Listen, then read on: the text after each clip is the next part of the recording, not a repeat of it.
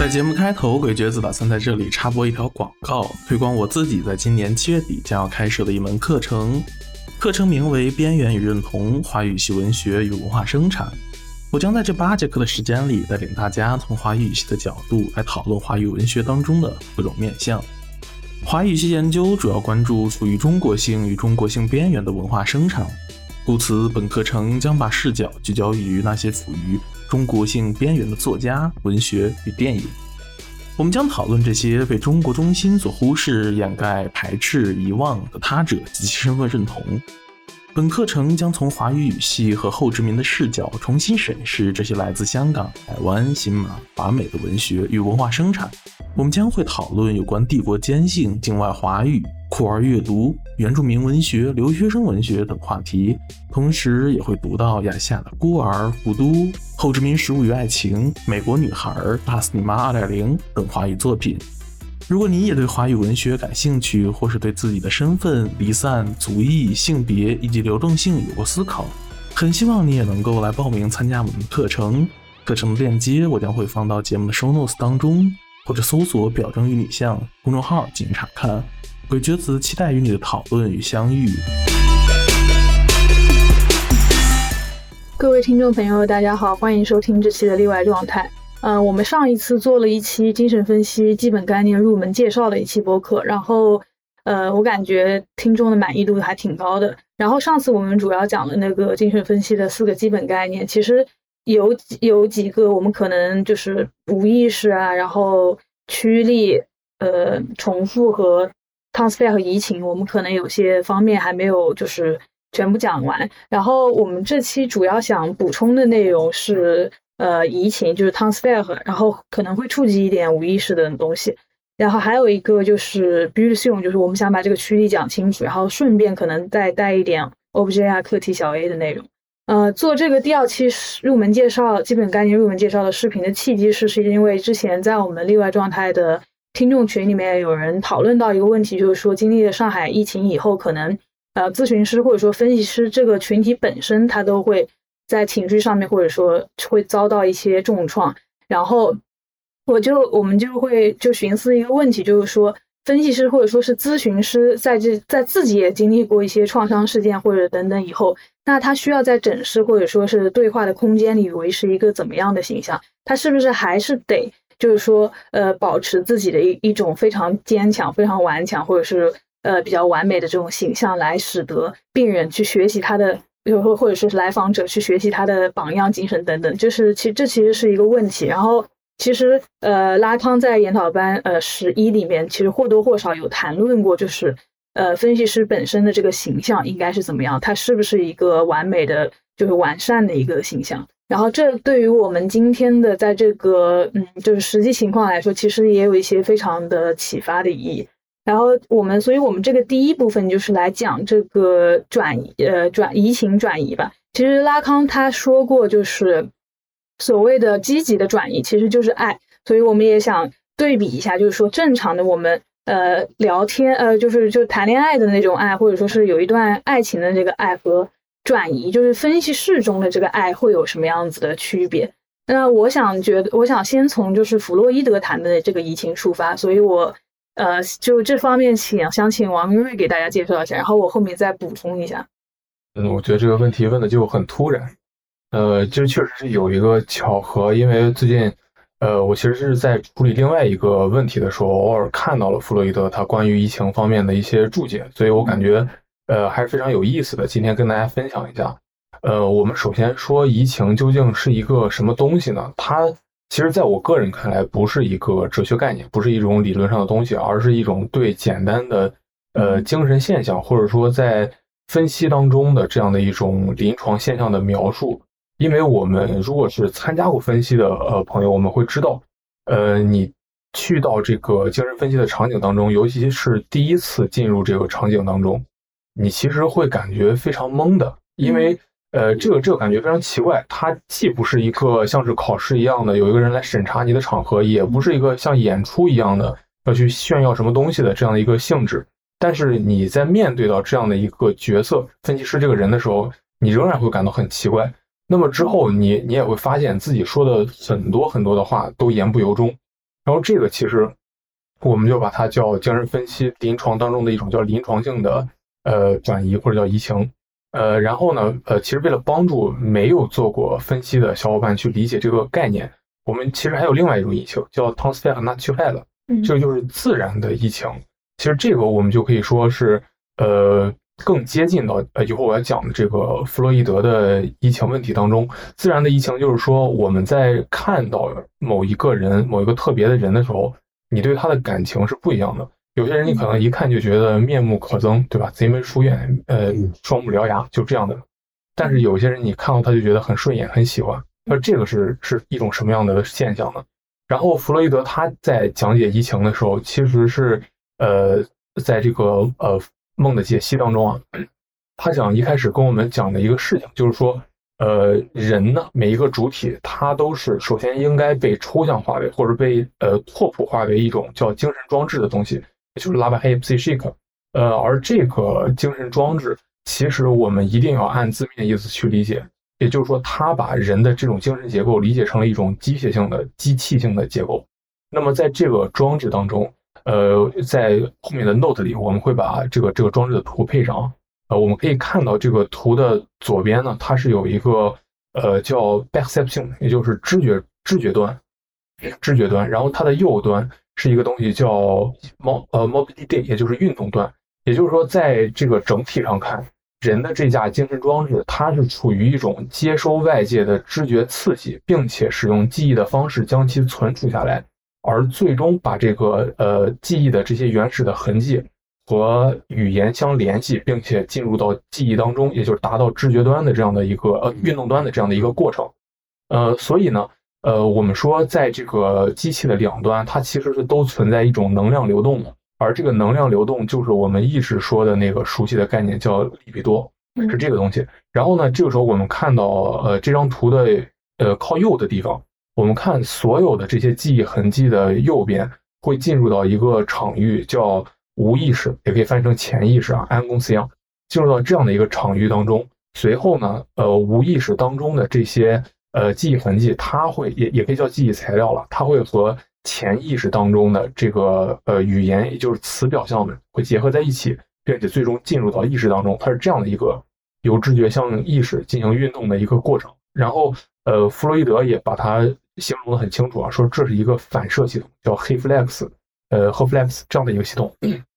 所以，移情指的是什么呢？是说我们在无意识当中的这些记忆痕迹，他们原本是无法进入到意识当中的，但是他们通过和潜意识当中的词语进行结合，从而将自身的精神强度移至到这些观念上面，而这些观念最终经过呃在潜意识和意识之间的稽查作用，通过直接或者伪装的方式进入到意识当中的这样的一个过程。所以我们这样的话，可能也就比较容易理解接下来要讲的呃拉康方面的内容。就是谢勇，你其实也是对这个精神分析有一点兴趣，然后并且自己也做过分析的。那你会比如说从切身经验出发，或者说是从哲学的角度出发，你对这个概念会有一些什么想法？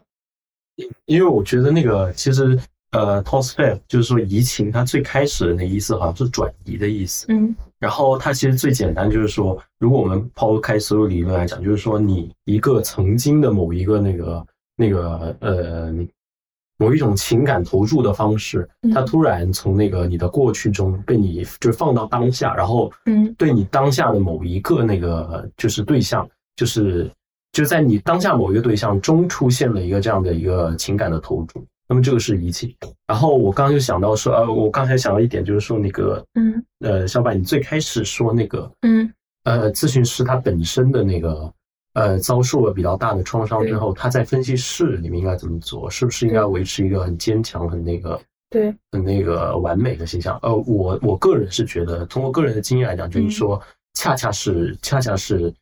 呃，不要，而且我觉得好像也是做不到的。就是分析师你是没有，你是没有办法维持一个完美的形象，因为这个完美它其实是由那个分析者他本身投射投射出来的东西。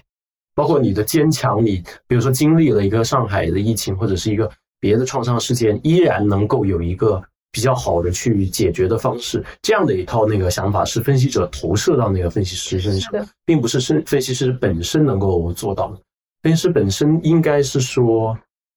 他在这种事情上应该是说，他还是一个呃，就是他没有办法做到，没有办法，就扮演一个，哪怕他想，他也无法扮演一个完美的一个角色。对，而恰恰由于他并不是一个完美的，或者说他没有办法，就是如果用哲学的词叫自在自为的，是一个完美的对象，所以他是分析分析者能够向他投射一些完美或者不完美的这个这个这个这个形象。对，是的。对，其实拉康在就是我们今天讲研讨班十一，然后在研讨班八那个 The t o n s f a i r 就专门讲移情的这一本里面，他有一章是专门讲就是所大他者的失机能失灵或者说是大他者的故障。也就是说，呃，我们经常听到可能有些网哲啊，或者说是其他人会会讲什么分析师在呃诊室中是扮演了一个大他者的形象，或者说是啊。有些我们还可以听，可能听到在现实生活中，有的男的对女的说什么“我是你的大哈子”什么这种很无语的话，就是当他们在说的时候，其实我有一点感觉，猜他们的意思就是说啊，我是啊去给你命名的，或者说是保证你这个符符号系统运作的顺利啊等等，或者说是给你的个人历史编织一种就是 continuity，就是一种连续性。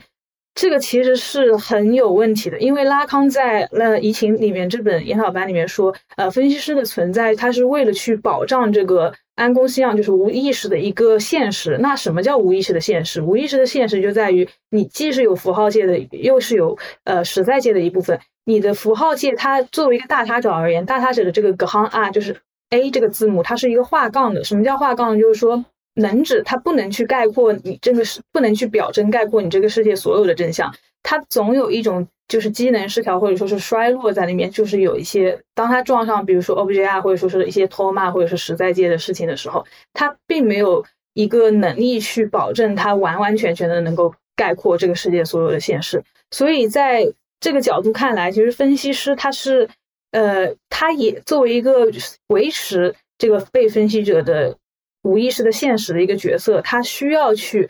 同样的维持这个大他者的一个缺失。然后我之后，我今天还会在后面再提一下这个内容，就是以更加的具体的例子去说这个事情。呃，然后其实提到这个移情的话，拉康他其实在两个研研讨班里面。都有举过那个会影片的例子。我觉得，如果我们举这个会影片，就是阿拉西比亚对苏格拉底的呃一段表白，以及他们两个的对话，是能够帮助大家就是更具体的去了解，就是爱和移情这两个概念之间有哪一些很细微的差别。就是谢勇，你能不能就是讲一下，就是会影片大概是什么样子？OK，可以。对，呃，等等，你刚讲呃有一有一句话，但是它不一定是你本人的意见，可能是你。引用别人意见，就是我个人觉得是值得商榷。就是那个分析师，他不是扮演那个大他者，我觉得他是扮演，我觉得他扮演是大他者的缺失。嗯，对，是的，最最重点的部分是他，他就是大他所谓的，就很有可能在分析室，我们是无法避免说这个分析师偶尔可能会扮演那个人的父亲角色或者是母亲角色，也不是说扮演吧，就是说呃那个人可能会觉得他是这样子的一个角色，但实际上最最重要的重点是他最后。呃，导致这个治愈它的效率，就是说它这个治疗成功的一个关键是，它要让别人去明白这个无意识的现实是大他者的一种缺失。对，是这样子的情况。而且我觉得，就是恰恰是因为他扮演的是大他者的缺失，所以他能够使得分析者去把他在某些时候当成是他的某个那个大他者。对，这是我自己。我们后面后面再后面还会再细去讲这一点。对，然后然后我讲会影片，会影片就是说他那个。呃，首先讲那个，我很快的过一下他的整个背景。就柏拉图和苏格拉底到底是什么关系？苏格拉底呢，他早期的时候呢，他他不算是希腊的一个贵族，但他也不是一个无产阶级。嗯，然后他年轻的时候参过军，然后他后来呢，就是他主要的工作就是去在城邦里面，当时是整个希腊的那个城邦，他是在雅典里面，主要就是跟找各种人对话。因为他说他想要的是去生产出新的知识，而生产新的知识就需要让所每个人明白，就是他们本身是不掌握真呃呃，就是他们本身是不掌握真理的。嗯，所以他主要工作就不断去找各种人，比如他去找一个将军，问他知不知道军事的知识，然后去证明他其实是不知道的；找一个那个那个那那个，比如说呃那个诗人，就让他知道什么是。诗的知知识，或者比如说让他知道什么是美，然后最后证明他其实不知道。那么当时他又是和一个运动是密切相关，就是智者运动。就当时说，呃，由于他那个法庭，他有很多那个诉讼，然后有一些人他们就出卖他们的那个知识，去收费，然后帮大家去打赢那些这些辩论。然后这些人呢，也被称作诡辩家。然后呢，苏格拉底是一度是被看作是诡辩家的，但他其实并不是。好，然后呢？当时整个希腊的那个，我们讲，如果用现在的话讲，就是说，它整个意识形态的维持是由哪些人来来完成的？那么其实不是哲学家，而是诗人，嗯，其中包括悲剧诗人，也包括喜剧诗人。然后他们会呃每我记得是每年吧，会组织那个就是狄奥尼索斯节，就是所谓的酒神节，去找出最能够这个称颂那个就是就是说诗写的最好的那个人，而主要是悲剧诗人。而当时整个会影片的背景就是说。呃，阿加童阿嘎洞在那一年的那个里奥尼索斯节拿了桂冠，然后他在结束之后邀请了很多人去他家去喝酒，然后要注意就是虽然他邀请很多人，但这个这个酒会它不是对外公开的，它只限于几个那个那个那个那个就是相当于内部人士。然后呢，在这个时候呢，他们就开始讨论一个问题，就是说什么是爱，或者说因为。悲剧诗人是在干什么？悲剧诗人是在赞颂希腊的各种神，然后呢，其中爱是一个，就是说他在神的谱系中是一个非常尴尬的位置。嗯，而一般人是是不去正面去讨论他的，而他们就开始讨论说，如果爱神存在的话，那到底爱神是什么？然后爱就是说，他爱神当然不是一个抽象的东西，而是说他在就是说在你的日常活动中它起的作用是什么？然后这个是整个会影片的主题。嗯。啊，然后我我要顺带讲一句，就是说柏拉图本身和苏格拉底的关系是，他其实是柏拉图在呃，柏拉图其实是苏格拉底中晚年的时候收的一个弟子。柏拉图本身是贵族，然后他本人和苏格拉底没有一开始没有直接联系，应该是柏拉图的那个家族里边的一个叔叔跟苏格拉底是关系比较密切的。然后他去他去他去那个向苏格拉底学习智慧，然后柏拉图后来又开开了自己的那个学员去。去去去传播他的知知识，在某一个时候的时候，柏拉图就特别想参与政治，但是他失败了。他去叙拉古去从政，然后但是被那个政变波及之后，被卖身为奴，最后狼狈逃回了那个雅典。然后他晚年就是在学院里面讲课。这个东西和这个会影片不是没有关系的，因为整个会影片在讲的一个东西，那个爱它不是一个那个很抽象的东西，它有一个很重要目的，就是说。政治上的爱是意味着什么？因为整个古希腊，它其实最追求最终极。如果说整个古希腊所有人有一个最追求最终极的东西是什么？那就德性。嗯，而爱被他们看作是一个德性的，要么是追求的工具，要么是德性本身，要么是对追求德性有帮助的一个东西。然后整个对话是在这样的一个背景下去去展开。嗯，然后呢，呃，简单来讲就是说，他们第一他总共有七段对话。然后第一个人呢是谁呢？是费德洛。费德洛是苏格拉底一个比较年轻的学生。他在最开始，他在另一部作品中是主角，就是《费德洛篇》，也是讲爱。嗯，他一上来就讲，他说那个爱是好的，觉得爱对政治德性是有帮助的，爱能够帮助德性。因为很简单，他说打仗的时候，如果所有人都是互相不认识的，那他们打好打坏，他们展现出德性高低，其实对别的人没有影响，对他们本身的在别人眼中的看法也是没有任何影响的。但是如果这个城邦每一个人他们都是以成对的方式出现，但是他这个成对当然是指男和男之间的那种那个爱，就是说有一个战士，他旁边站着那个战士是他的情人，嗯，那么他们每个人都会勇敢杀敌，因为这样子的话呢，你如果没有勇敢的话呢，那么你就会在情人面前出丑，所以他就认为爱本身是对那个是对那个德性是有帮助的，因为你只有有了爱。你才会去追求美，嗯，对你没有爱，你就会就是你会对在他看就是你会无耻，你会没有那个羞耻心，然后你就不会追求爱，你也不你也不会追求美，你也不会去区分美和丑。然后第二个人好像是那个，呃，好像是叫泡塞尼亚斯，他的一个讲法就是说，爱本身就是从他这里开始出现一个很微妙的区别，他开始区分两个爱，就爱有好有坏。就是我们讲爱和情是不一样的，因为它本身是从神谱里面来。就神谱里面有一个爱神呢，是一个很就是很很就是很祖宗的一个神，他是天地然后他们结合的产物，那么就很原始的一个神。还有一个是很后边很后边的神，就是阿弗罗狄忒。然后呢，阿弗罗狄忒和那个艾洛斯是不一样的。他认为阿弗罗狄忒就是就是就是情欲，就肉体之爱。嗯然后呢，艾洛斯呢就是那个就是你可以理解为精神之爱。嗯那么政治德性，他认为是来源于艾洛斯，而不是来自于阿弗洛狄忒。然后那个就是人和人之间的那个性关系是从阿弗洛狄忒那个爱来的。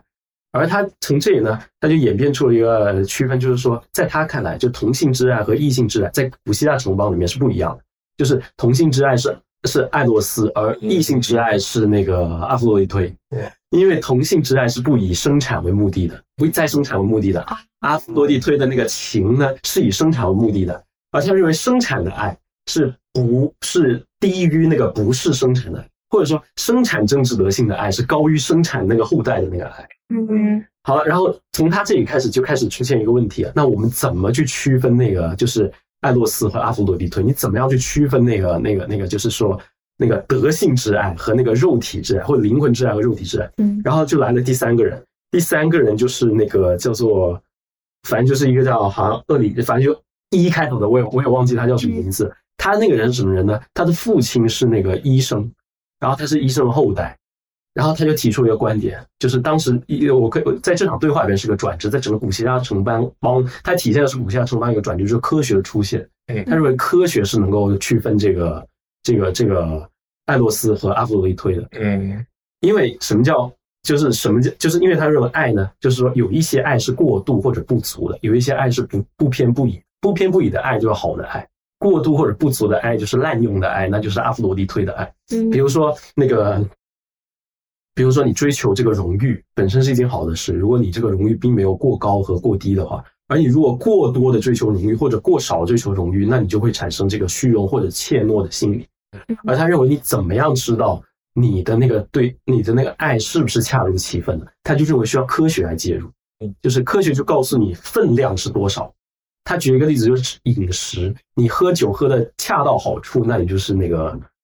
好的；但如果你喝过度或喝不够呢，都会伤身体。嗯而你怎么样确定你喝多少酒是对你的人生，呃，对你的身体是有帮助的？那就需要科学来决定。然后，那我们看到前三个前前三个人，他们整个都是在讨论说，那个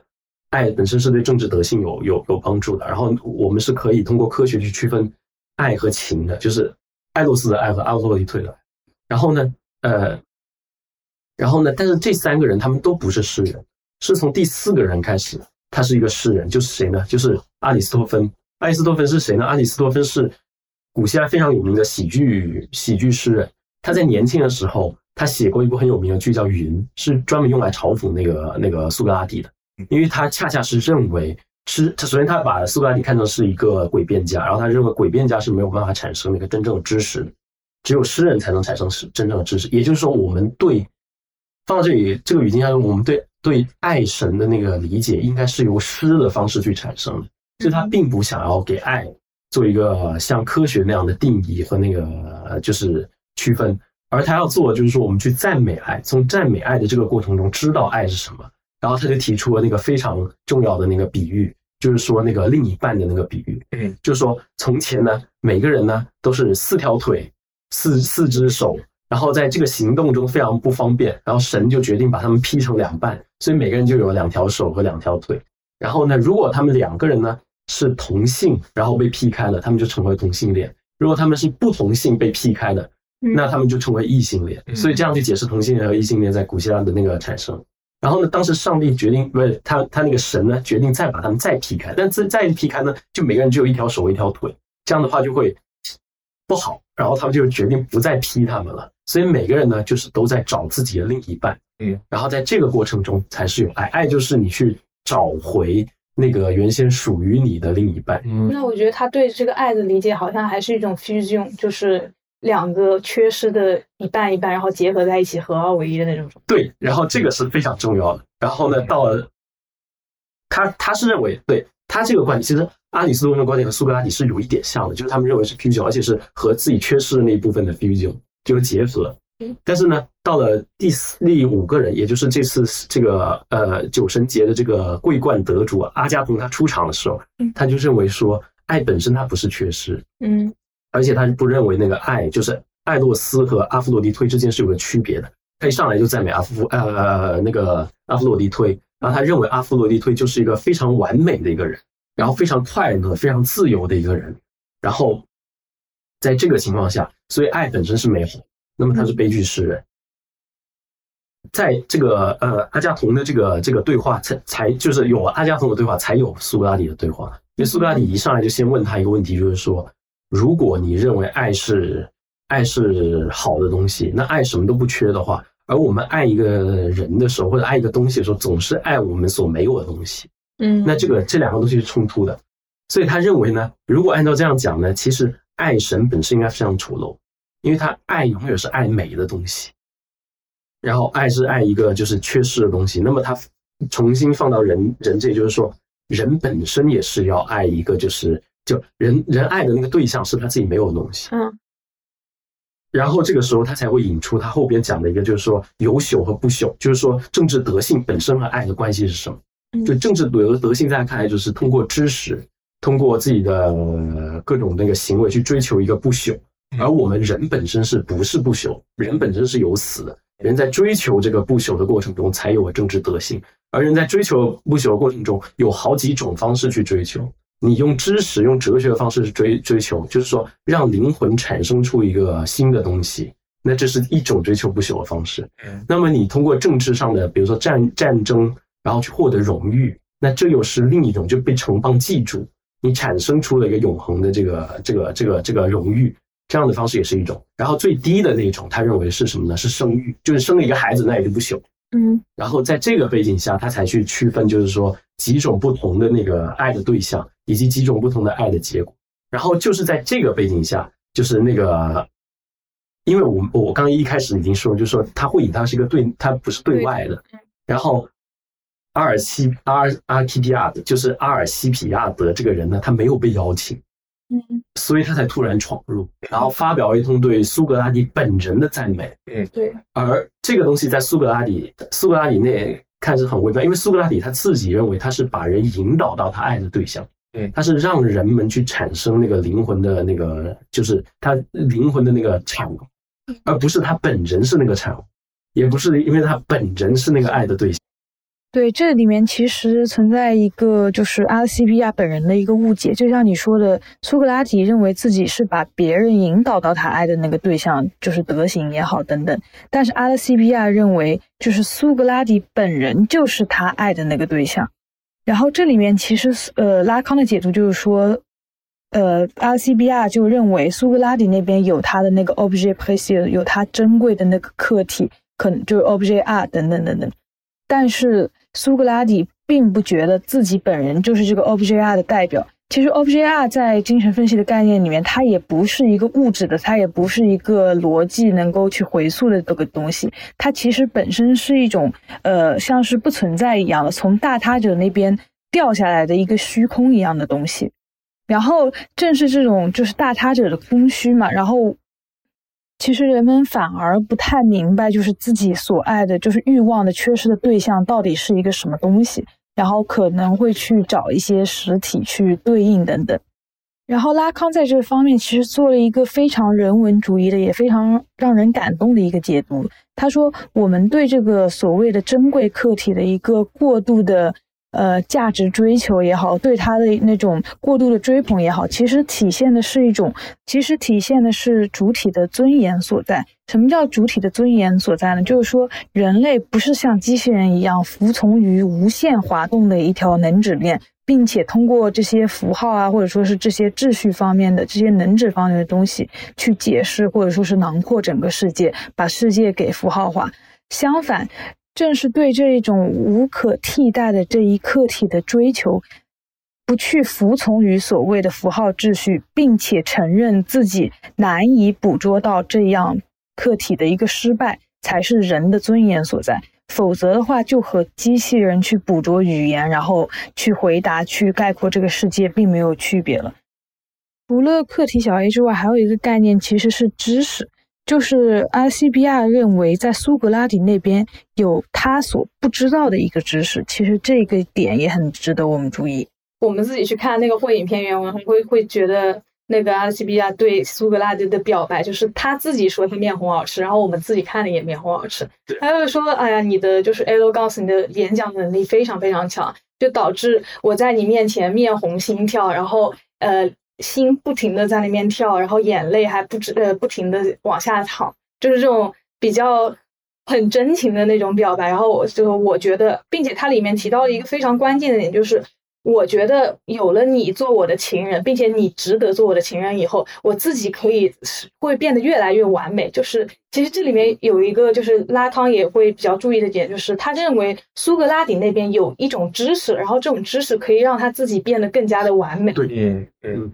然后这个在古希腊城邦有一个非常重要的背景，就是说它整个其实是跟整个雅典城邦变迁有关的。因为我们讲最开始哪些人是有政治德性的人，那就是贵族是有种政治德性。贵族就是说他有产，他本身不是生产，他只需要出兵出就是自己的武力去保护城邦。然后他们本身由于他们是有产的，而且他们是贵族，他们是能够获得比别人更多的知识，比别人更多的教育和训练。但是呢，他们本身他们的知识并不是他们贵族的那个身份的来源，也不是他们德性的来源。只是附附加在他，就他们最开始就是说，他们最重要是什么？是他们贵族的身份，而贵族的身份是因为他们能打仗。然后呢，德性是由于他们在这个阶层上，所以附所以产生出来的东西。而知识呢，应该是说你去就是再附加在这个德性贵族的德性之上的东西。这个本身是古希腊城邦一开始应该有的东西。当然，后来由于城邦是会败坏的，就是什么呢？就是说。贵族的后代，他不一定特别像贵族那样有能打仗，他不一定像贵族那样有真正的贵族的德性，而这个东西就会它败坏呢，就会产生出一个东西，就是说本来应该是附属性的知识，它本身被看作是德性的来源。嗯嗯，所以呢，古希腊的那个德性啊，就是说最高的德性，它中间有一个变迁，在哲学出来之前，他们最高的德性是虔诚。什么叫虔诚？就忠于城邦，就你什么都不想，你只要忠于城邦，你敢打仗。你就会有别的德性会随之而来。到了哲学出来之后呢，最高的德性已经不是虔虔诚了，而是什么呢？而是智慧。就你得知道的比别人更多，你才能更好的做判断。嗯，然后你才能更知道在什么时候应该做什么事情，而你才能更加有德性。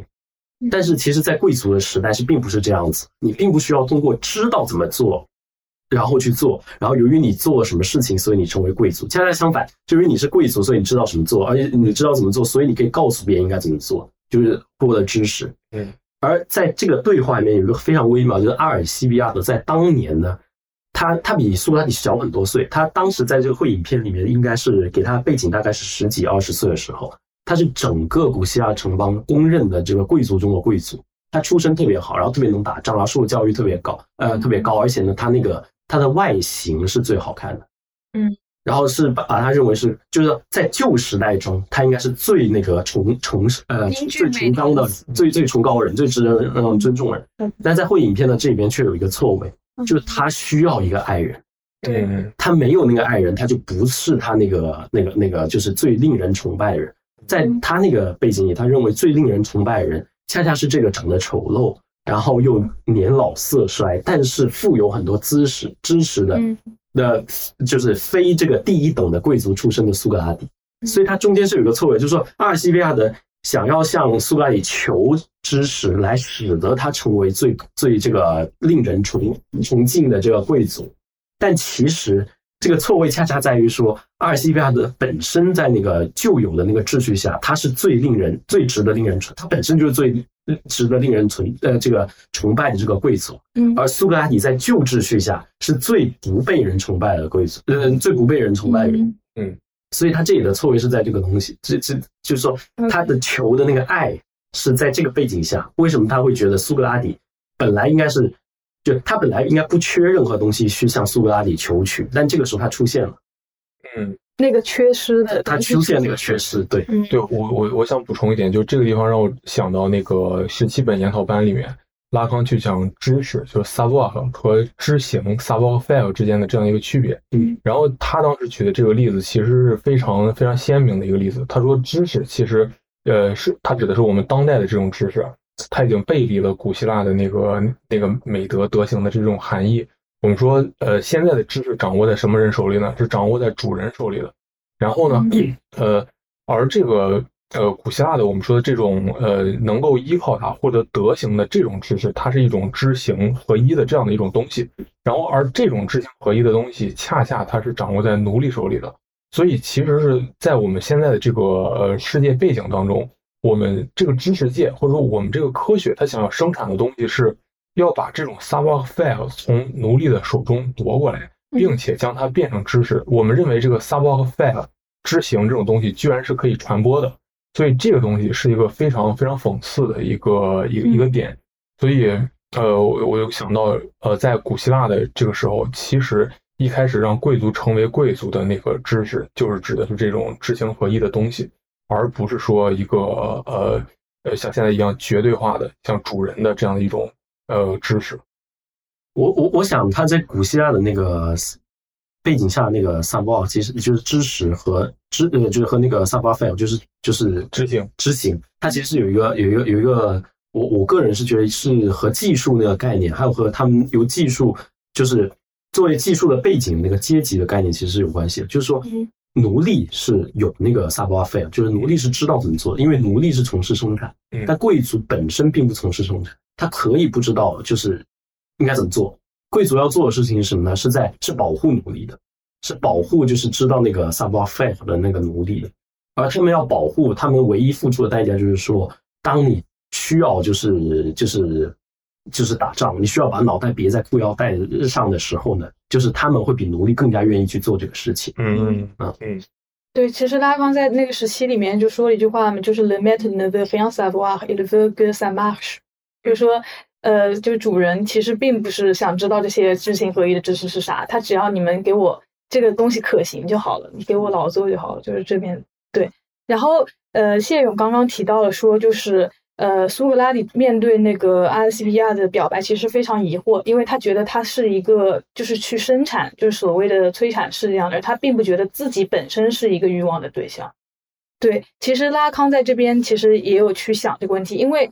他会把拉康在这个研讨班十一里面，他会把那个苏格拉底比作是所谓的就是理想化的机分析师的形象，因为其实，在诊室里面，如果说有来访者或者说是给呃。分析师说什么？我喜欢谁谁谁什么的。其实分析师这边会有一个操作，就是 and have play，就是去解释，就是你欲望的到底是什么东西。然后在那个会影片里面，然后苏格拉底其实说了，你你你欲望的其实并不是我，是另一个人，是那个阿嘎阿阿加统。对，这个是为什么？在那个原文里面大概是啥意思？为什么他要说就是你欲望的不是我，是阿嘎东？这个我不知道。哦对，反正他就是说了，就是其实在这个里面，呃，他说你我你我你欲望的对象，我知道其实是另一个人，是阿嘎洞，就是说他把他对自己的那个投射去解读成了另一个东西，就是说我并不是你欲望的那个他者。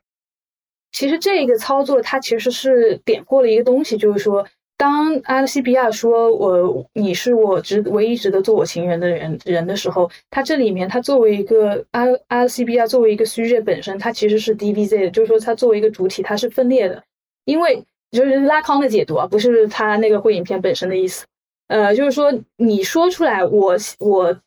欲望的对象是你苏格拉底的时候，它其实是一个虚虚界 denunciation，就是一个所谓的。不对，是 sujet dénoncé，就是一个被言说的这个主体，就是他说出来的这个内容是，呃，我想，呃，我喜，呃，喜欢或者是欲望对象是苏格拉底，但是他的 sujet dénonciation，就是说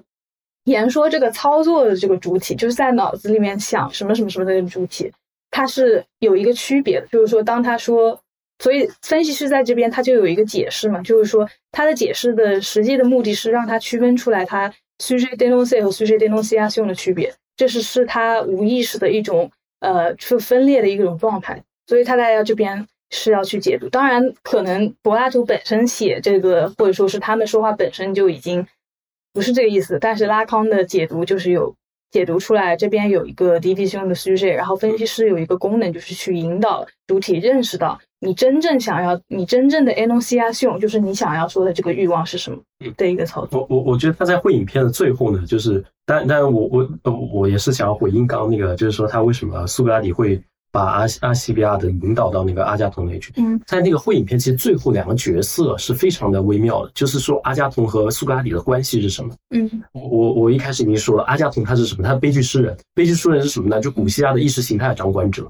他其实占据的位置是什么？是那个大学的那个叙事的那个那个那个那个那个主体的那个位置。嗯哦他是帮忙去解释什么是那个主人的那个德性，什么是贵族的德性。他去通过赞美主人的那个德性，然后来维持那个，相当于说他在意识定义嘛，它不是定义，他相当于说在意识形态上去维持那个主人的那个统治，他是这样的一个角色。然后呢，但苏格拉底是哪个位置？苏格拉底是精神分析师的位置，他本身不具有任何知识，他本身不像悲剧诗人那样能够去说主人就是想要是什么，嗯说主人的德性是什么。他只是你给我一个提问，我就把你引导到那个那个你你你本身那个欲望真正的对象上。嗯所以阿加同在这里面就是，然后然后那个阿西比亚德他是什么位置？他其实是那个歇斯底里的位置，他想要有一个那个他想要成为主嗯。哎，这个跟阿西比亚的后来的那个整个经历是非常关有有有关系，就是说，嗯。阿西比亚的在在在那个后边，他确实是上是是去上阵杀敌，去当那个将军去了。嗯。而他在伯罗奔尼撒战争中其实是惨败的，而且他应该是两度那个，就是跟那个拿破仑遇到滑铁卢那样，就是说他有一次应该是应该是叛逃到波斯那里去了，还有一次他应该是没有叛逃敌国，但是离开了。那么从这个看，呃其实阿西比亚德它本身代表的是古希腊的一个危机，就是说最有看上去最有贵族德性的那个人，他没有办法真正成为贵族。嗯他真正上就是贵族是什么？贵族是上阵杀敌，然后他的武力保证了他本身是贵族。嗯那么他的后代学习了这些贵族的东西之后，上阵杀敌并不能够真正打赢，嗯，他的武力是没有保证的，他贵族那个资格是没有的。所以阿西比亚德他想要的是一个政治的德性嗯，而他觉得，由于他本身没有，其实他觉得苏格拉底能够告诉他怎么样成为贵族。然后苏格拉底告诉他，其实你要找的并不是我，因为我也不知道。但是阿加同可能知道，因为阿加同是一个意识形态的掌管者，嗯他是贵族德性的这个解释者嗯，他可以告诉你什么是贵族的德性。那么阿西比亚斯去去去去寻找阿加同，结果肯定是惨败的，因为阿加同本身也不是贵族，嗯他本身也不知道什么是贵族的德行，所以这个时候就是说，主人怎么样你成为主人，就你缺了哪个东西，你获得它之后就可以成为主人的那个东西，是在场所有人都没有的。嗯嗯。啊。对，很有道理。对，其实拉康他关注的重点就不是说，呃，你欲望的真实对象到底是谁，而是在于就是苏格拉底的解释的这一个动作，以及苏格拉底的态度。因为苏格拉底的态度不是说啊、你你比较喜欢我或者什么样，他的态度是一种 non agit，就是不行动，以及是一种比较倾向于比较呃撤回或者说是呃减呃就是沉默的一个态度。其实，在那个分析式的这个结构中，如果说呃有一个人他说了我的欲望对象是谁谁谁的话，然后你你他要求分析师去回应他等等，这个时候分析师要采取的态度，在拉康的那个观点里面，他其实是要采取的是一种不不立马去填充你的要求的一个态度。因为如果他去立马，就是你提出了一个什么要求，他去立马去填充的话，他就没办法去保证这个 connot 是画杠的，就没办法去保证这个大他者的一种缺失或者说是一种机能的失调。他说，呃，拉康自己说，就是这个 A 就是这个大他者，他不是一个绝对的或者说是一个全能的大他者。我想要教授你们的这个内容是 c'est un connote perpétuellement évanouissant，就是这是一个永远的在就是在消逝的一个大他者，并且正是他的不断的消失或者说是撤退或者说是失势，保障了主体也本身是一个不断消失或者说是不断撤退的主体。对，所以他在这边的那个安内菲他修的作用，大概是为了保证这一点。然后还有一个临床的层面是。呃，就是之前我们第一期的时候有专门去讲过 silence，就是沉默这个主体嘛。对，然后分我们在上一期可能讲讲了一些，就是说分析师有时候会用沉默去回应那个分析呃分来访者的一个提问或者说是要求什么的，就是它本身这个沉默也是就是在临床技术中也是去为了保障这个大他者其实是一个失势的位置，说就是不是所有的能指都能去回应你的一个需求的。对，这这个地方我其实想问谢勇一个问题，就是呃，我们说阿西比亚的，他当时在经历过两次战役失败之后，他发现其实那个能够成为主人的东西，在场的所有人是都没有的，然后他自己也不拥有这个东西。对，我觉得这个东西其实我们是不是可以说更激更激进的去理解？那么如何能让这个阿拉西比亚的他的贵族的头衔名副其实？那么如果当时他用自己的武力去战胜了敌人，那么他去达成了这样的事情，那么他就可以成为一个贵族，他就可以走到那个主人的位置。我觉得在古希腊，就是我们只说那个古希腊城邦，或者和整个那个只讲那个历史的发展中那个贵族的产生来讲是这样子的。嗯嗯就是就是，其实这个东西看得最清楚的是谁呢？嗯是那个黑格尔。嗯黑格尔讲那个主奴辩证法，他讲得很清楚，主人他并不需要知识，主人他成为主人只有一个原因，就是因为嗯他在和对手相碰的时候，他愿意付出死的代价，嗯而对手不愿意付出死的代价嗯。而他付出死的代价之后呢，他要么他就两个结局，要么他死了，那他就没了；要么他就赢了，然后他没死，那么他就成为主人。嗯，那么其实，在阿尔西比亚的内也是这样子。对，所以所以我觉得这个点其实呃它非常有意思，因为呃我们说呃能够成为主人的这样的一个行为或者说这个过程，它并不是一个知识性的过程，并不是说我拥有了一个什么样的头衔，那么我就是这样的一个人，而是说他的这个勇猛作战的这个事情本身就是一个 nomination，是一个命名的行动。对，它的本身是一个行动，而不是一种知识。对他并不需要他他知道他他成为主人之后是怎么样，嗯他只需要拼上自己的命，然后去换取这个主人的位置。对，在这个时候，他做的其实所有事情，其实你可以这么讲，就算他是个傻逼，但是他愿意那个付出生命，然后成为主人之后，他做的所有东西，其实在某种意义上来讲，都是都是真理，嗯就是都是都是真的东西。嗯嗯，其实我最近想到一个东西，就是说跟跟那个，其实跟安史之乱之前那个中国的那个处境是非常像的。嗯就是说当时，因为我最近知道，他就说当时他那些啊、呃少数民族的那些将领是怎么产生的，你怎么样成为他们的那个王？那很简单，你打一架，谁赢了他就是那个那个就是就是那个主人，其他人就是都听他的，其他人都听他的，就是你跟着他打仗，然后他能够给你所有荣华富贵，但是有一个条件，他要上战场，你要跟他上战场，如果他死了，你要自你要自杀，嗯。因为你不可能，因为你没打过他，你不是主人，而你不能由于主人死了，你就自动成为主人，你依然还是个奴隶，嗯然后你就得自杀。但是到唐朝会出现一个什么状况？就是说，所有的少数民族将领，他们都都败给了唐太宗，因为他们都听唐太宗嗯。但汉人那边，就是汉化了的胡人，就是唐太宗，是没有这个传统的。嗯他死了之后呢，没有人要求他们自杀，甚至禁止他们自杀。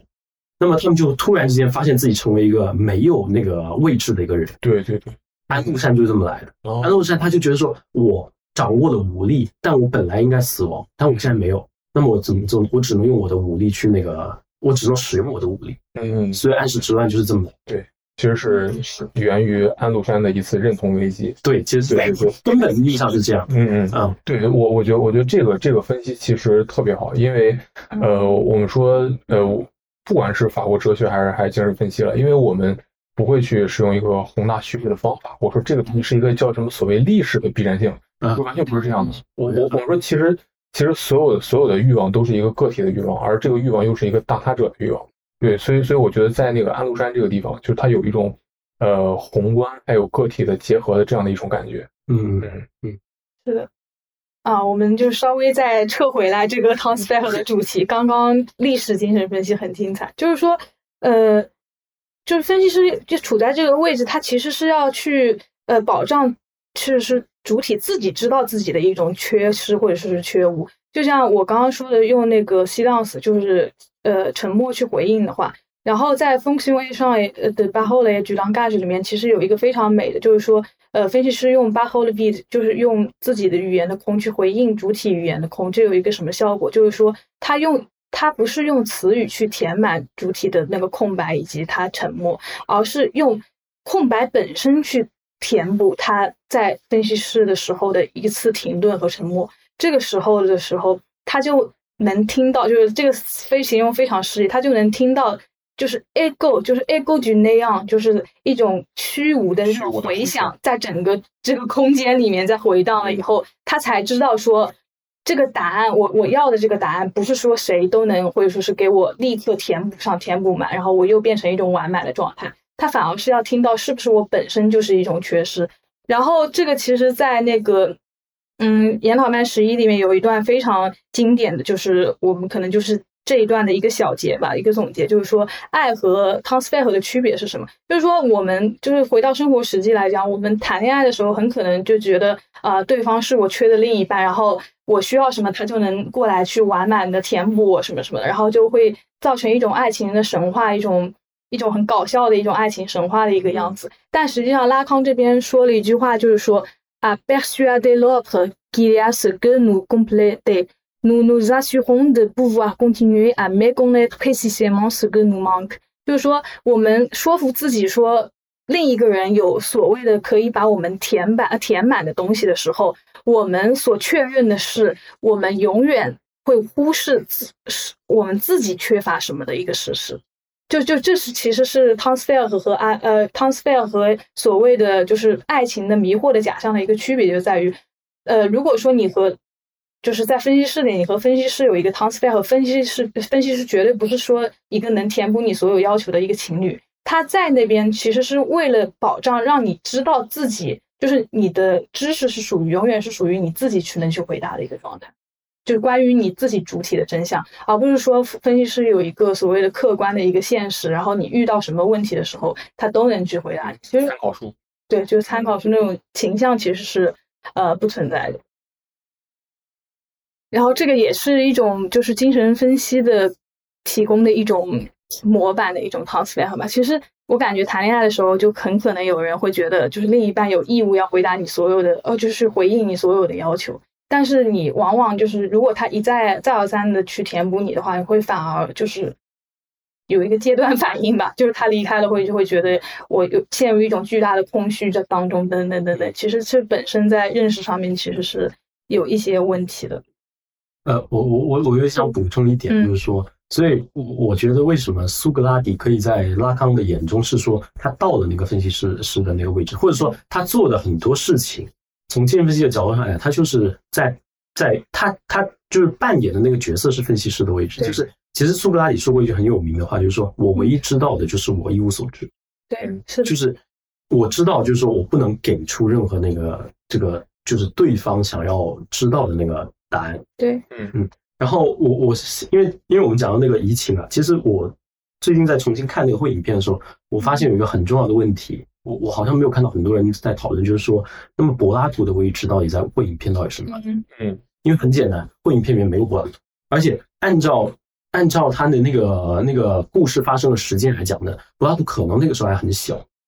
那么他到底在会影片里面有没有位置？其实我觉得是有的，而他那个位置是通过他的移情产生出来的。嗯就是说他的位置，他就是我我们这样讲吧，就整个会影片里面，假如有一个人柏拉图把他自己是投射到那个人身上，那这个人是谁？那显然不是苏格拉底，嗯肯定是阿尔西比亚德，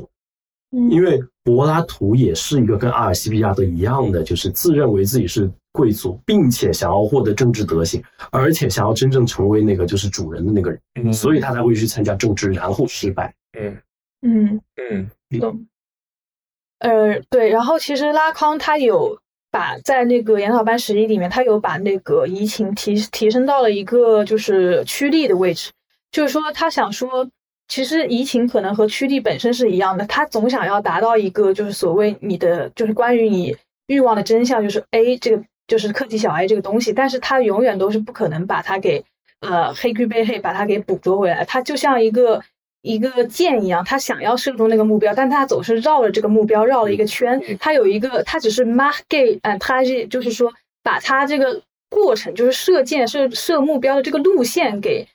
展示出来了。但是他你永远都没有去射中那个目标，可能就是围着 OBJ 的这个轮廓去转了一圈，显示出来的这个东西。对，但它也是相当于可以是去呃实在界的一个轮廓给你展示出来的，所以。呃，当那个 t o n s f e l 就是移情在运作的时候，它其实也是一个很偶偶然性的开和闭在一瞬间的一个事情，然后向你去勾绘出了一个就是你所谓的 object mount to daisy 和的一个轮廓在那边。对，因为实在界它总是去，它是一种抵御的一种抵御，总是抵御你的捕捉的一个状态。我我最近有个体会，就是说那个它它那个围绕着 Object R 到底是一个什么样的状态呢？其实我我我最近有一个呃体会，就是说它其实特别像地球绕着那个太阳公转。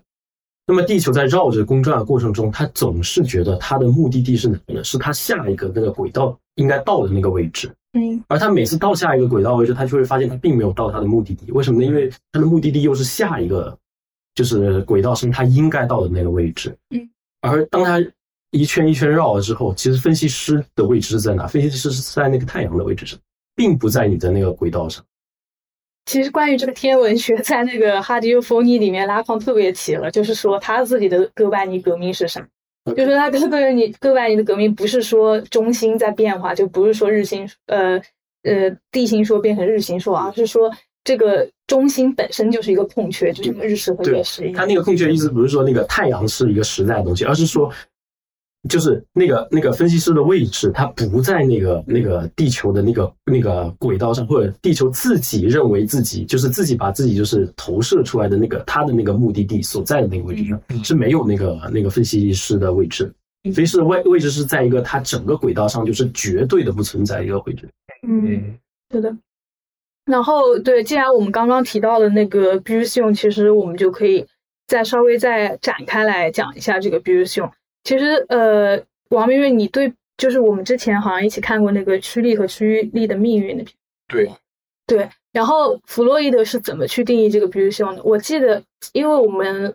呃，我记得他是把 b u r s i o n 定义成一个 limit 的一个状态，一个边界的状态，是 entre le psyché et la somatique。对对，因为呃，我们说那个拉康和弗洛伊德的对毕ル性的就是驱力的这个定义，其实是差别非常大的。嗯首先，在弗洛伊德那里，他有一个生物学的还原论的这样的一种倾向，他会认为说，呃，当然我我们要补充一下，说弗洛伊德那个地方它是有只有两种呃呃毕ル性，一个叫自存驱力，一个叫性驱力。然后呢，呃，在呃我们的这个呃躯体上，它是有两个呃批流性的呃 object，就是批流性的对象的所在所在点，一个是口腔驱力，另一个是肛门驱力。然后呢，我们以口腔驱力为例啊，我们说呃这样的一种驱力是怎么产生的呢？它其实是产生于一种呃不断的或者说永恒的、持续的这样的一种内部刺激。呃，比如说饥饿这个事情，它就是产生口腔驱力的一个呃重要源泉。然后同样，我们在梦的解析里面也可以看到他去怎么论述饥饿。我们说一个呃梦当中的愿望的实现，它和现实当中的愿望的实现其实是一回事儿。那么这种愿望的实现，它指的是什么意思呢？是说呃我要实呃实现一种叫知觉统一性，呃 perceptual identity，也就是说，在当我的这个饥饿产生的同时，满足它的不是一个所谓的真实的食物这样一个东西，而是吃了食物之样之后的那样一个知觉体验。嗯所以这个事情就就直接被呃还原成了一个生物学上的知觉对知觉的这样的点对点的一种呃缺乏满足的机制。那么呃肛门驱力其实呃同样，但是今天那个这个这个不是重点，我们先不讲了。呃，所以呃驱力呢，它在呃弗洛伊德这个地方，我们可以看到已经有有几个特点。首先是它有一种持续的 push，这个叫叫推力吧，嗯就，不停的来来使劲儿是，一种持续性对持续性。constant。持续性。然后呢，它还有一个呃 object，就是他对象，他追求这样一个满足的体验，这种知觉的东西。呃，另外就是说这个呃驱力，它还有一个呃叫叫叫目的，它的目的嗯呃叫就也就是被 décharger 被卸载掉，它是这样的一个不停的循环的它的它的目的是一种紧张状态的卸载，对而不是达到一种刺激。对，没错。而且在那个梦的解析里面，他其实说的更加清楚，他说的就是消除这样的一种饥饿的知觉。嗯，对，其实这个这里面其实就有 b u r s i o n 和 b u z o n 的区别了。嗯，就 b u r s i o n 它就做驱力和就是所谓需求需要。需需要的区别就在于，呃，就拉康说，他说我们吃东西的满足并不是这个食物本身带来的满足，而是这个驱驱力它就是一种 satisfaction，但是这个 satisfaction 就是这种满足的状态，它不是一种持续的状态，它就是一种 unstun，就 unstun 的 satisfaction，它就是我吃到了一个瞬间的对瞬间的一种满足，但是它其实驱力还是维持在它那个状态里，对。它等待去卸载和装载的一种过程。对，而且呃，我们说拉康他对驱力这个概念其实是呃一一种阳气的一个态度啊，他接受的部分是呃，首先呃弗洛伊德描述驱力的这几个术语都非常关键，呃，它首先是一个动力系统，是一个 dynamic 的这样的一个东西，呃，这一点是一定要确认的。然后它的改进的这个点是什么呢？是说，呃，他在研讨班十一当中有一句话，他说，呃，你去说话这个事情和去亲吻别人实际上是一回事。嗯嗯嗯，那么，那么这当中，我我们说直接跳到这一步，跳到比如说谈恋爱当中的这个问题，可能有些复杂。嗯那么简单的说法其实是什么呢？就是呃，我们真正的去呃去欣赏呃一个一个美食，它可能和我们去吃到它，你可能得到的满足感是差不多的。嗯，嗯，所以后要看吃播是吗？对对，对。然后那个，呃，其实我觉得你刚刚举那个梦的例子是非常准确的，就是非常好的。就是说，为什么呢？因为说你在梦里面可能没有真正的吃到那个东西，你的身体并没有真正满足，但是你可以获得和你现实中吃东西的那个同样的满足。对对，是。对，然后关于那个亲吻和那个话说话是一个意思，其实我觉得这个跟那个黑格尔应该关系特别大。我我觉得他可能直接就是从黑格尔那个，黑格尔说那个黑格尔说语言的产生其实是那个那个对于人去扬弃一个对象嗯是有一个不一样的意义的。因为当你他说他说动物是会扬弃对象的，动物怎么扬弃？扬弃是什么意思呢？就是我和你是对立的，然后我们两个结合在一起，不再对立，我们在一个第三者的那个以一个第三者的方式，包括我们两个两个就是东西嘛。他认为动物怎么扬弃？动物很简单，动物看到另一个动物的时候，它去扬弃，它去把它吃掉。这样的话，对方就变成自己的血肉的一部分，然后他也不再是原先那个没有吃过这个东西的那个那个动物，他就捕食这个行为本身是动物在扬弃它的对象。嗯那么人呢？人人就不用说我扬弃一个对象就要把它吃掉，嗯，否则就是那个嗯精神病。对对对，你可以用语言，农人狮子，对吧？就刺杀刺杀死物的那种过程。对，对，然后我们是要稍微总结一下，就是说，其实，在拉康那边，他对弗洛伊德的一个扬弃，就是说，这个驱力这个东西，它确实是存在于身体之内的，但它不是全是一个生物学的东西。他说，呃，la pulsion vient du système nerveux，就是一种神呃神经系统，对，来自于这种神经系统的。然后它不是一种就是我吃了一个好吃的，然后我的 pulsion 就下去了这个过程，因为 pulsion 它其实是一个持续的一个，是一种持续性的力量。然后它它是来自于这个身体的内部的，但是它是属于一种神经系统，并且是在那个所谓的身心的之间的一个界限的一种状态。是，然后它的主要目的其实是它的，或者说是它的尝试吧，就是它的尝试是为了去呃减少所谓的就身体的一种 deplezy 和一种不快，或者说是一种很呃激荡的那种紧张的那种感觉，去就是就像你刚刚说的词是这个卸载。其实这里面其实是有那个叫什么快乐原则的，对快乐原则。对，然后呃，这个我突然想到，其实关于呃小柏刚才提到的这个身体还有器官的问题，弗洛伊德在另外一篇呃文章当中，呃，应该应该算一本书了，《Metapsychology》呃原心理学啊，他其实呃讲了一个很有意思的一个现象，叫呃精神分裂症。呃，我们说精神分裂症，他们呃往往会表现出一个现象，叫 the langage d'organe，也就是器官语言。那么是什么意思呢？是因为你会发现很多的这个呃精神分裂症患者，他在呃接受分析的时候，有一种有有一个表现叫一包宫黑亚克，就是疑病症。嗯他会跟你很详细的去叙述说，呃，我的这个呃，比如说第六根脊柱当中的第几根神经，它出现了一种什么样的髓质的病变。其实这样的一种描述，呃，在不懂医学的人看来，你你认为这个就是非常医学医学的描述，我们没有人会去敢质疑说，哇，这样的一种精确的现象，难道怎么可能是他编的呢？嗯而且他会对这个自己每一每节脊柱每一个器官会有这样的观察，他会把这个东西记录下来，他会跟你说，呃，我我是怎么样去去去受到这个东西的困扰的。嗯但是实际上这样的一种表述，呃，我们从医学的角度看，它可能并不是并不是一个合理的事情。但是为什么在经过了医学检查之后，这个病人他还是会去坚持说我的身体上出现了一定的病症呢？实际上，这个涉及到一个很很严重的事情，就是对于呃精神分裂症的患者来说，他们是没有办法去区分身体和器官究竟有什么区别的，就是 GOG 和 organ 有什么区别。这我们简单的说，对于一个神经症的患者来说，我们的身体，呃，永远不再是一个真实的由器官所组成的身体，嗯它是一个由图像和能指、一个想象和象征嗯构同拼接出来的一个身体假象。嗯所以我们是在这个角度上，呃，去说，哎，我今天头疼，我的身体不太舒服，呃，而且呢，我们会发现，通常我们的这种抱怨会借由这个科学知识的解释，从而消除。对，嗯，疼痛是在的，但是我们的抱怨会会消除。但是对于精神分裂症患者来说，他们的这个呃器官，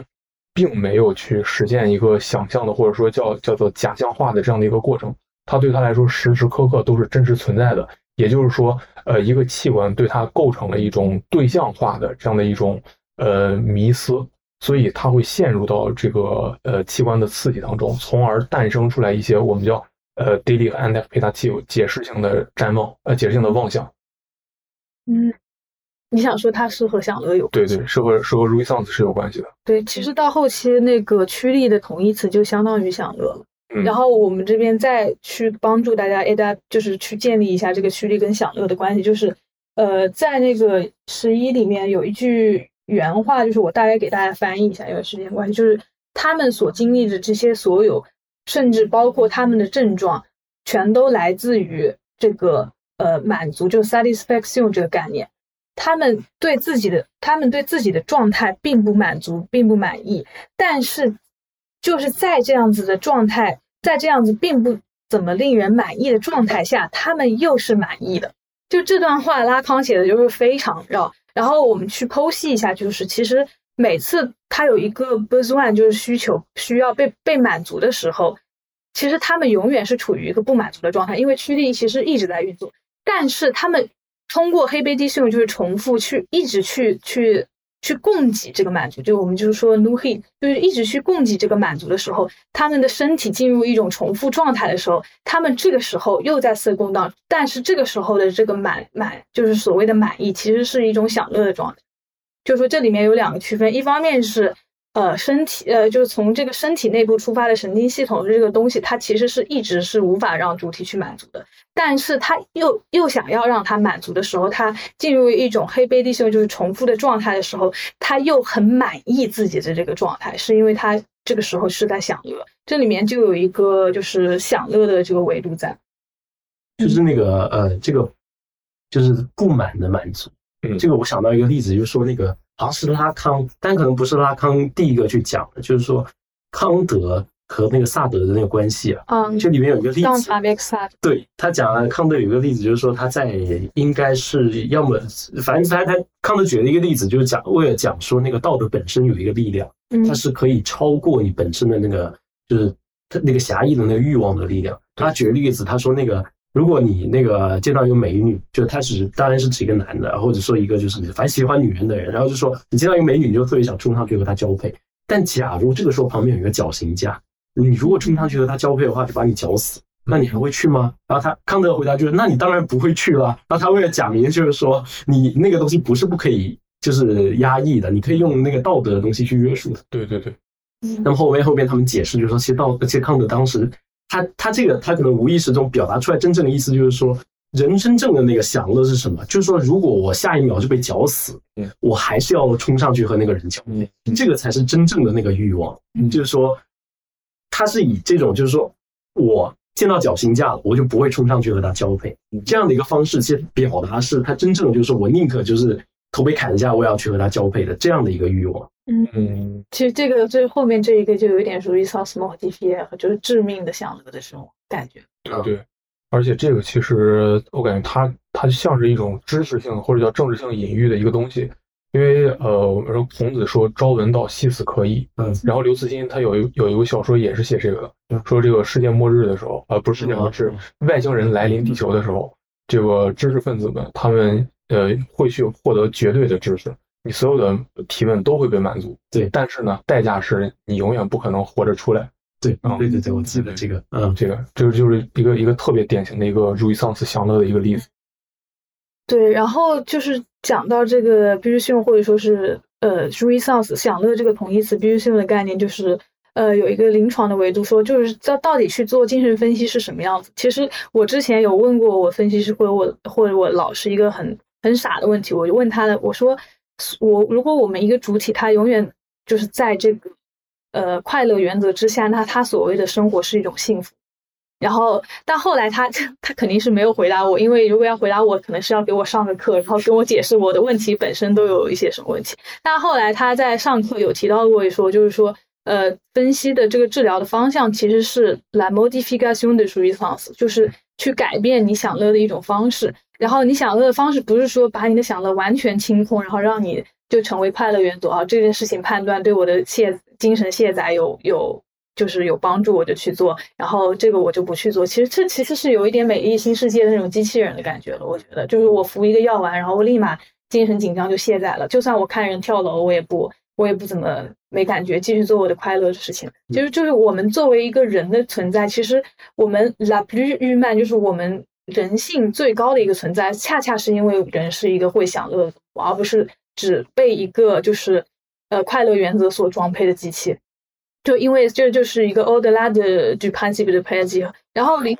对超越快乐原则的东西，所以我们就是分析的一个治愈的方向的话，它其实是对你的享乐进行某些修改，然后让你去保留一些有有利于自己注意，其实注意，然后就是有益处的，但是并不会特别影响，不会像那种死亡驱力一样有致死的维度的一种想的，就是。维持在这样，就是也不是说它可能让你就是保稳保好的那种，就是把它维持在这样子的一种状态下，或者说是呃，其实到后期拉康就是有那个就肾状的研讨班的话，他是说呃，就算他是说你可以去去利用就是艺术创造或者 metaphor daily h 把你的症状变成了一种呃，其实是能被一个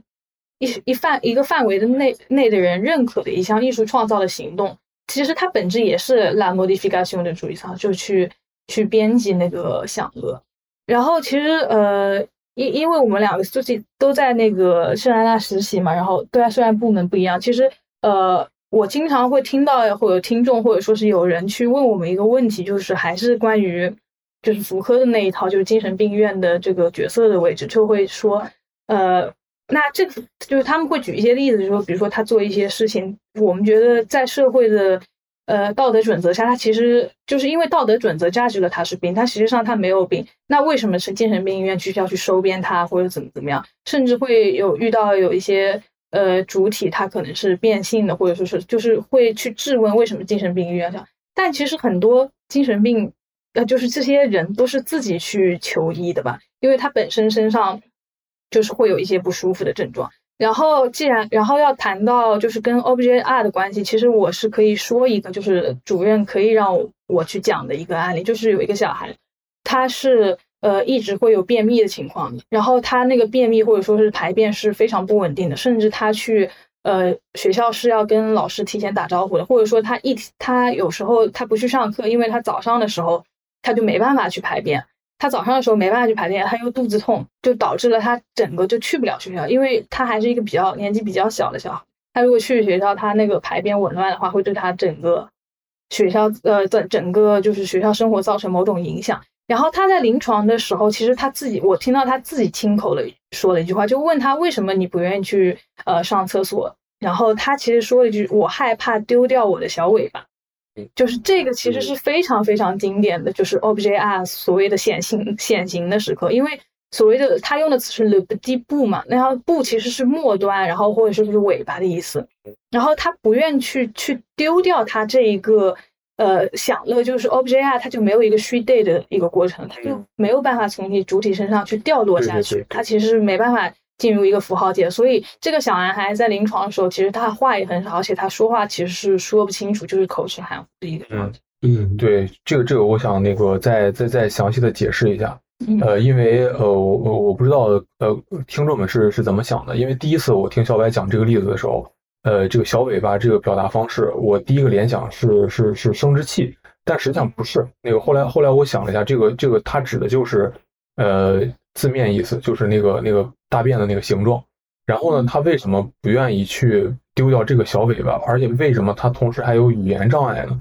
其实他呃，这个这个表现是一个很明显的儿童精神病的一个表现。呃，然后呢，呃，我我呃我我的督导他恰好也有一个例子，也是同样的一个症状。我说这个孩子他的呃呃可以说是最明显的一个症状吧，也是没有办法呃去学校，都是有这个呃学校恐惧症。并且他的呃排便非常非常没有规律，而且有的时候他甚至会把这个排泄物弄到床上，然后就会导致整个事情变得变得非常恶心。嗯但是呢，同时这个小朋友他是当时只有当当时只有四岁大，所以对我这个小孩更差。对对，所以这个时候我们一般看到这种现象，大家就就会觉得手忙脚乱，完全完了非常崩溃的这样的一一种一种状态。但实际上是说，呃，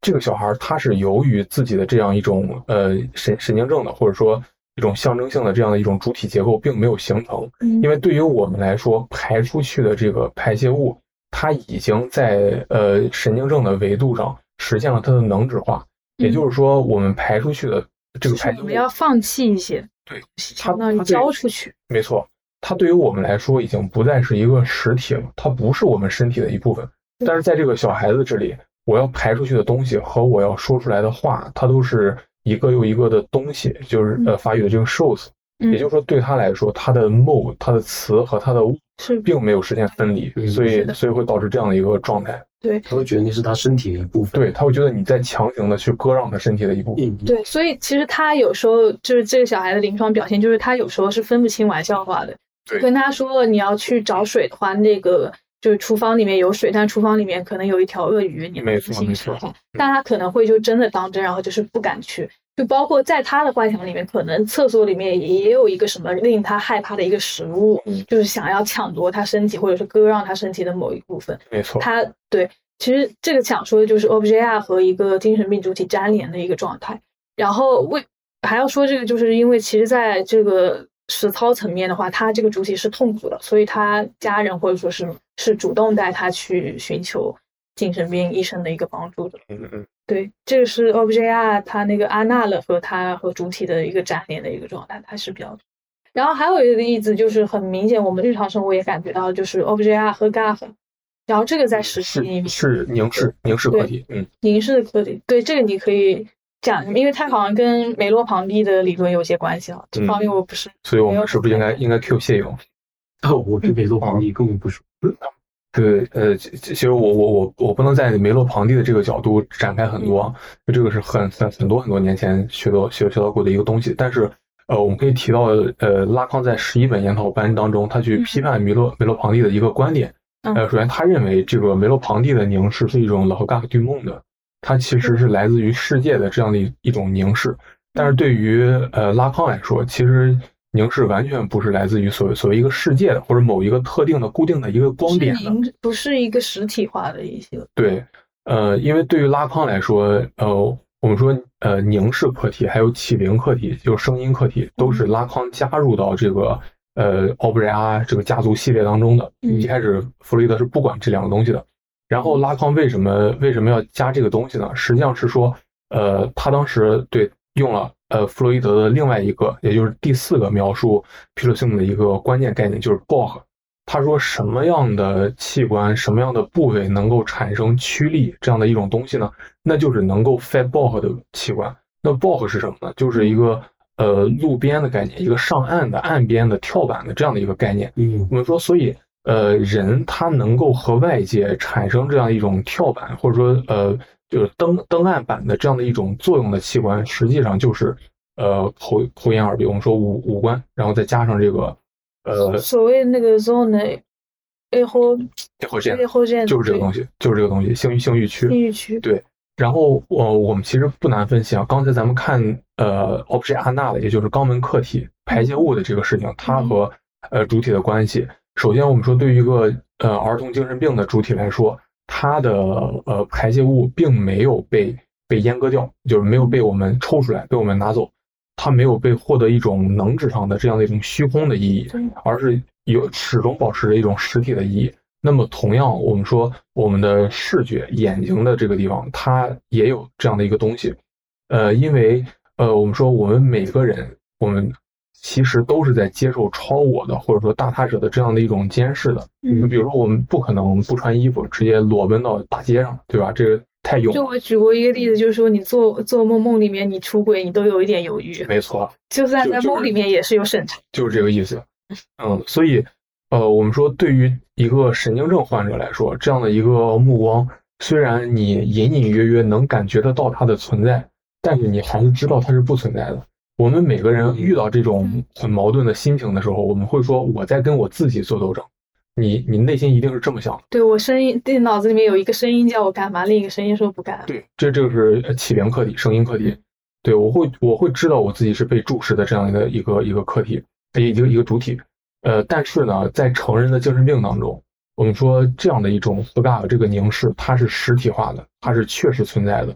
呃，一个比较明显的例子就是说，一个病人他在呃做了违反道德规律的一个事情之后，他不敢出门了。为什么呢？在长期的这个对话当中，他说了一句话：“他说你知道吗？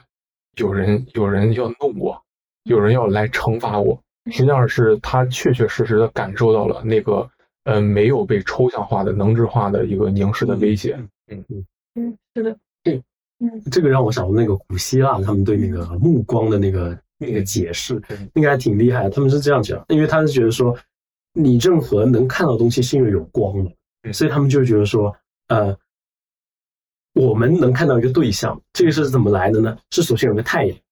太阳把光照到那个对象上，然后它我们现在的解释是太阳照到那个那个对象，它折射到你眼睛，然后你那个眼球像一个摄像机一样把那个光线射出来，是吧？反射光线。他们那个解释恰好是反的，就是说那个。那个太阳，然后就是它照着对象，然后同时有一道光注入你的身体，然后在你的眼睛里面射出去，然后那个射出去的那个光把那个对象抓住了。由于它们都是本质上都是同一个东西，就是光，然后再把那个对象的那个光就给拉回到你的眼球里面，然后你能够看到那个对象，就他那个目光是就是太阳注注入到你的身体，然后再从你的眼睛里喷射出去的那个，嗯嗯，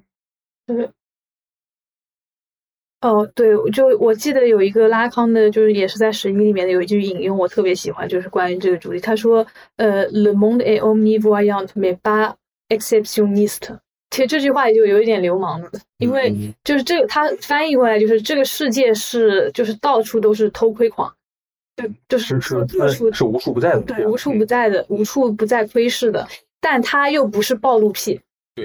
就是其实就是是这个反映某种程度上反映了你被被看的一种焦虑的一种解释，就是说这个世界就是无有有无所不在的眼睛在看你，但是他这个目光的来源的这个对象他不是显形的，他并没有让你去主动暴露自己，所以这个是他觉得所谓的这个焦虑的某种来源。关于这个 object 目光，其实有一个非常有名的这个就是弗洛伊德写的那个，其实就是那个父亲。呃，就是儿子儿子着火，着儿子的那个病床，就是他已经叫什么？